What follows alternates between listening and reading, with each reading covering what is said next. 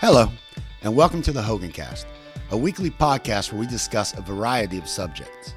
Each week, we talk about a different topic, from literature to travel and everything in between. Our episodes strive to be both conversational and informational, and our occasional interviews are hopefully entertaining. Thank you for joining us, and we hope you enjoyed this week's episode. Hello, everybody, and welcome to the Hogan Cast. I am your host, Scott Hogan, and joining me again is my lovely wife, Huyen. So, Huyen, I was looking at the news today and I found a story from Japan where this Japanese professor has invented a television that you can actually lick and taste the food that's on the screen, which is kind of cool. He said he wants to do it for people that won't be able to travel so that they have a chance to taste food from around the world. And I was thinking, wouldn't it be really great to be able to do that right now and taste some Thai food? Because it's been so long since we had Thai food. We have a couple Thai restaurants in, in Martinsburg, but it's not real Thai food. Yeah, Nancy, do you miss Thai food? I do miss Thai food. Um, but back to your uh, story about the inno- new innovation from Japan, I don't know whether I like that idea. I actually prefer tasting the food myself.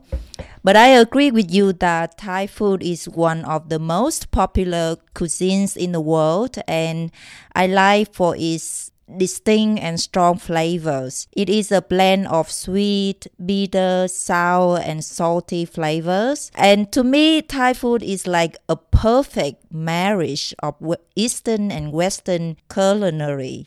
You can taste a bit of Chinese, Portuguese, Dutch, and French. Similar to Vietnamese food, Thai food is quite healthy. A lot of green vegetables and herbs are used in it. One of the distinct features I have found about Thai food is that it uses a lot of chilies. Vietnamese food is also hot and spicy, but not to the level of Thai food. It is it used to be a culture shock to me when I first arrived in Thailand. The Thais have saying "my pet, my arroy," meaning if it isn't spicy, it isn't tasty. So, do you know that chilies initially came to Thailand during the late 1600s by Portuguese missionaries and traders who had brought them in from South America.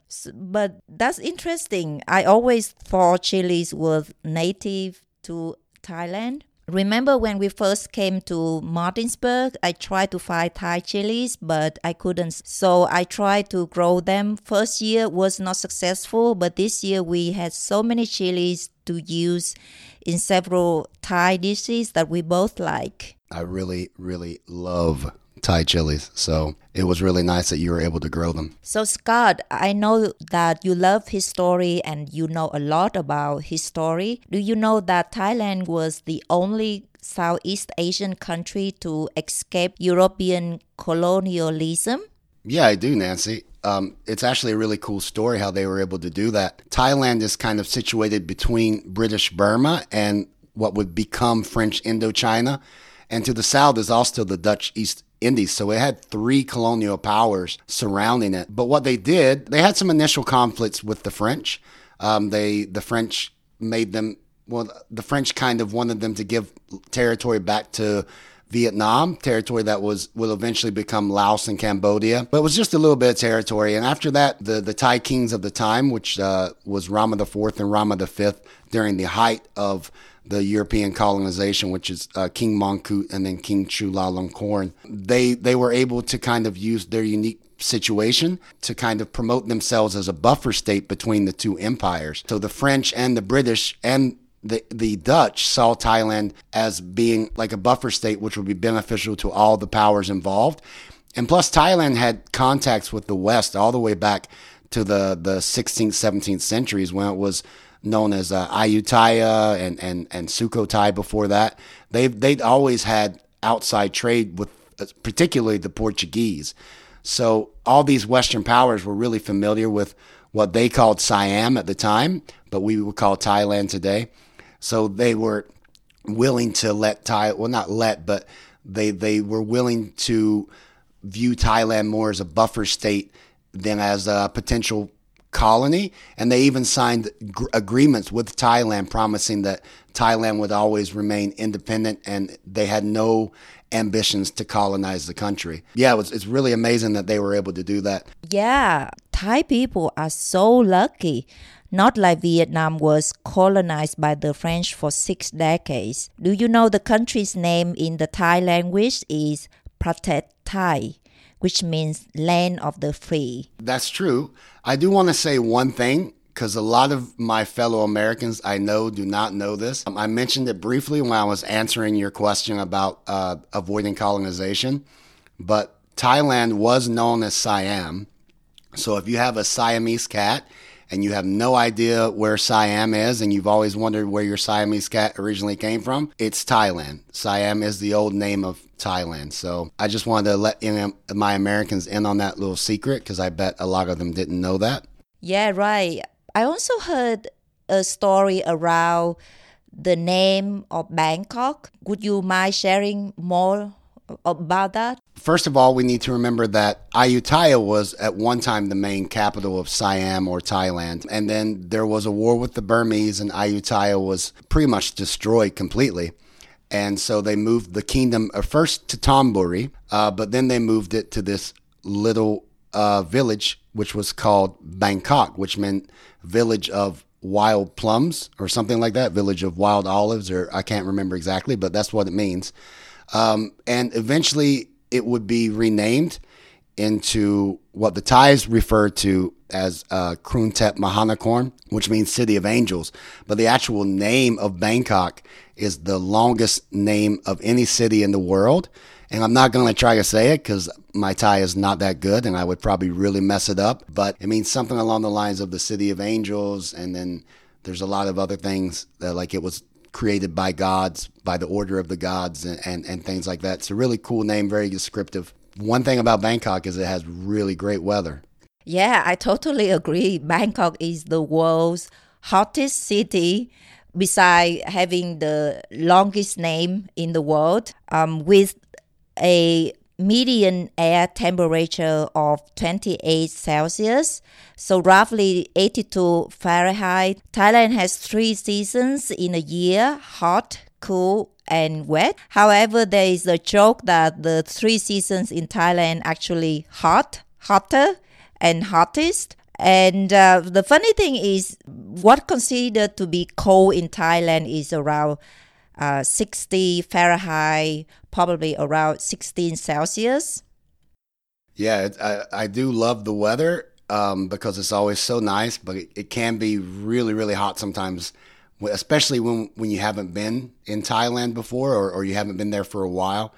The heat can really beat down on you, and rain can often come out of nowhere. Is there anything like uh, when you first went to Thailand or, or like something that happened in Thailand hadn't happened to other countries, something that, you know, maybe surprised you when you when you were there? Yeah, one of the things that um, really was a culture shock to me is that Thai national anthems is played twice a day and before every film at the movie theater.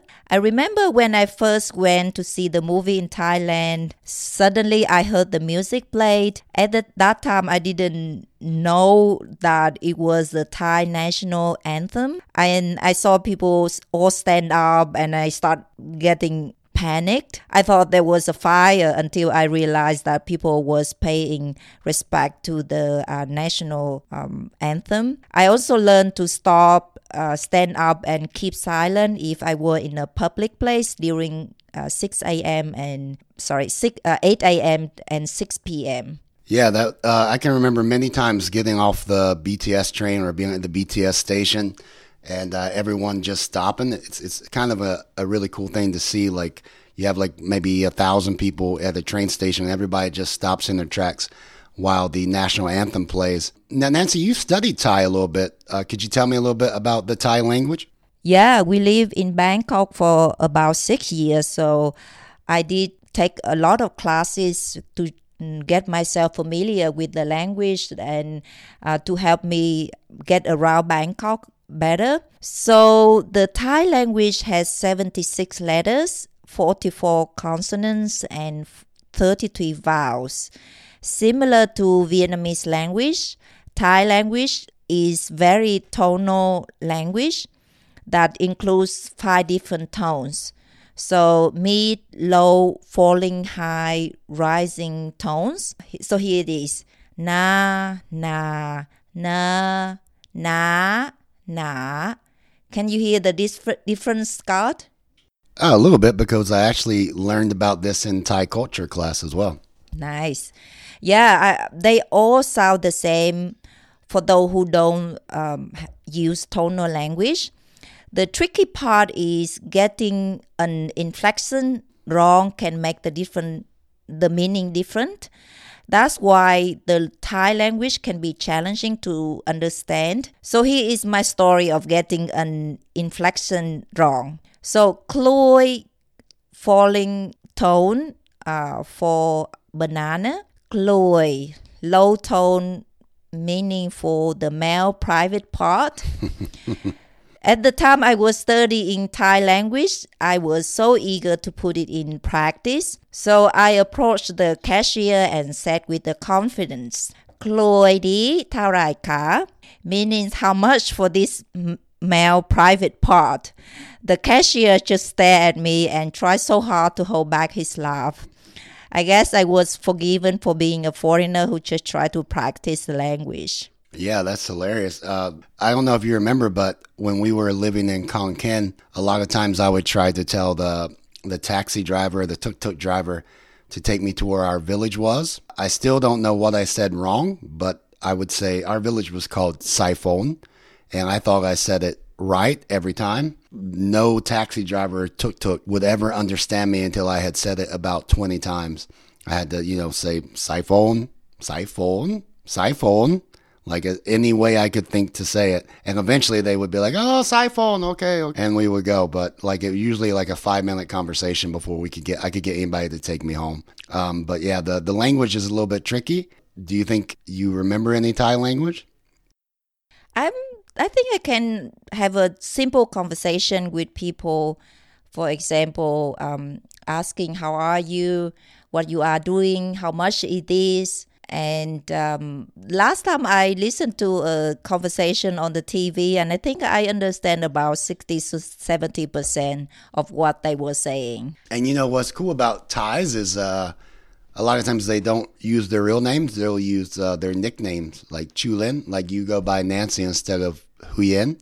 So I think, uh, you know, Thai names in general can be quite long, uh, but their, their nicknames are usually kind of short and easier to say and it's a lot of times they'll go just by the nickname instead of their real name. So I think that's a pretty interesting thing. So Scott, what is your first impression when you land in Thailand? So for me, I was in the Navy, and we pulled in. Well, we didn't pull in. We pulled uh, off the shore of Pattaya Beach. So my first time in Thailand was in Pattaya. I think I was like 19 years old. I didn't know much about Thailand before we actually went there. Pattaya at that time was really like a party city. It was a it was a lot of fun. I went to Pattaya quite a few times with the Navy. There are nicer beaches in Thailand, but Pattaya is just it's hard to explain if you've never been there, but it's it's a really fun city to visit. The nightlife is really great. Obviously, you have Thai food and and and, and uh, street food, and um, there's a lot of Western influence there because originally it was for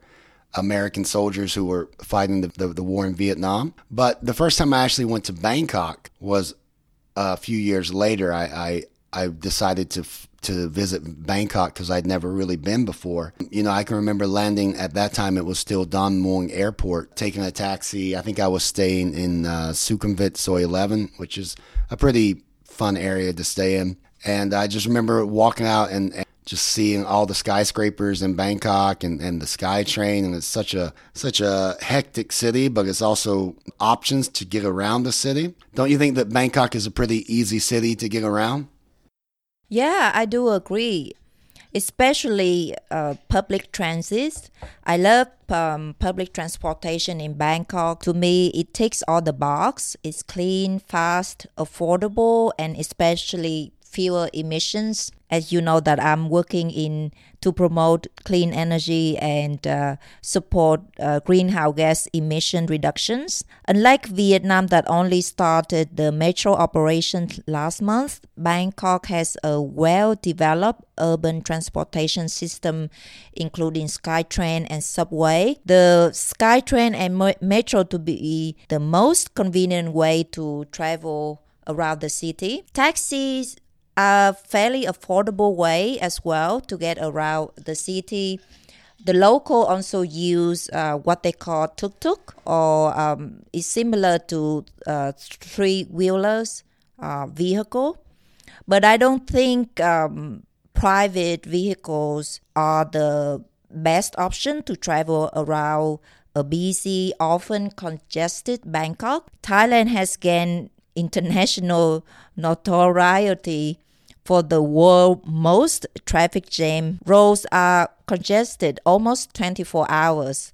Like uh, you said earlier, Scott, Bangkok is just almost like never sleep. So um, traffic happen all all the time. So the best way to get around Bangkok is to use public transit. For uh, scenic view of the city, uh, you can hop on a public riverboat. These riverboats stop at some of the city major sites, such as the Grand Palace, that used to be the royal residency and they used to they still use this for most of the important national ceremonies and uh, inside the grand palace palace is also the home of Wat Phra Kaew, which housed the Jade Buddha, and Wat Pho is best known for the temple of the decline, reclining Buddha, which uh, is about 45 meters long and uh, 50, 15 meters high, uh, roughly 148 feet long and 49 feet high.